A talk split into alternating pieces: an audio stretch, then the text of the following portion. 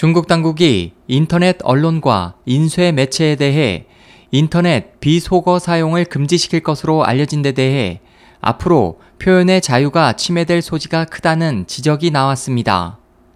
3일 명보에 따르면 당국은 인터넷에서 자주 사용되는 14개 비속어를 골라 인터넷 언론과 인쇄 매체에 사용 금지 지침을 내리기로 했습니다.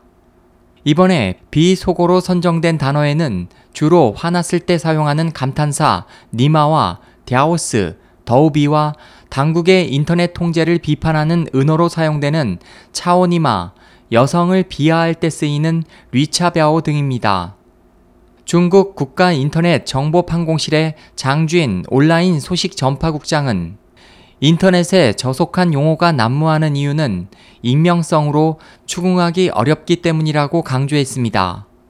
하지만 당국의 인터넷 신조어 단속에 대해 표현의 자유가 침해될 소지가 크다는 지적이 이어지고 있습니다.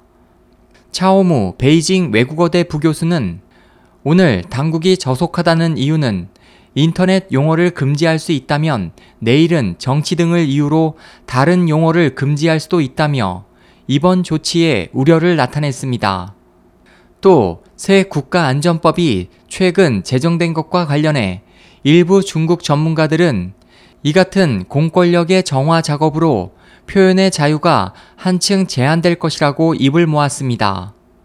정치평론가 칭청은 사우스차이나 모닝포스트에 지난 4월 공산당 비밀 문건을 미국의 서버를 둔 중화권 매체에 제공한 혐의로 체포돼 국가 기밀 유출 혐의로 징역 7년형을 선고받아 항소한 여성 언론인 가오이에 대해 변호인들이 법정에서 중국 공산당의 비밀이 국가 기밀이 아니라고 주장했지만 당의 안전이 국가 안전임을 내세운 국가안전법의 토대에서는 더 이상의 항소가 어려울 것이라고 말했습니다.